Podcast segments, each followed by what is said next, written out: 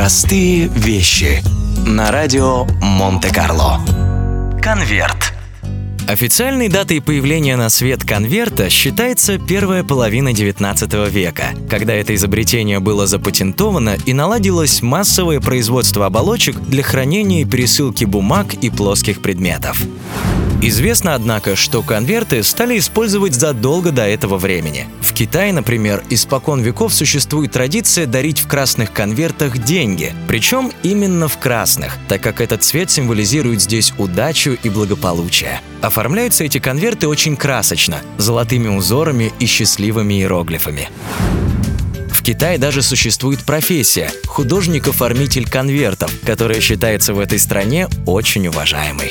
И в наши дни ни один праздник в Китае, будь то день рождения, свадьба или же встреча Нового года, не обходится без традиционных денежных подарков в красных конвертах.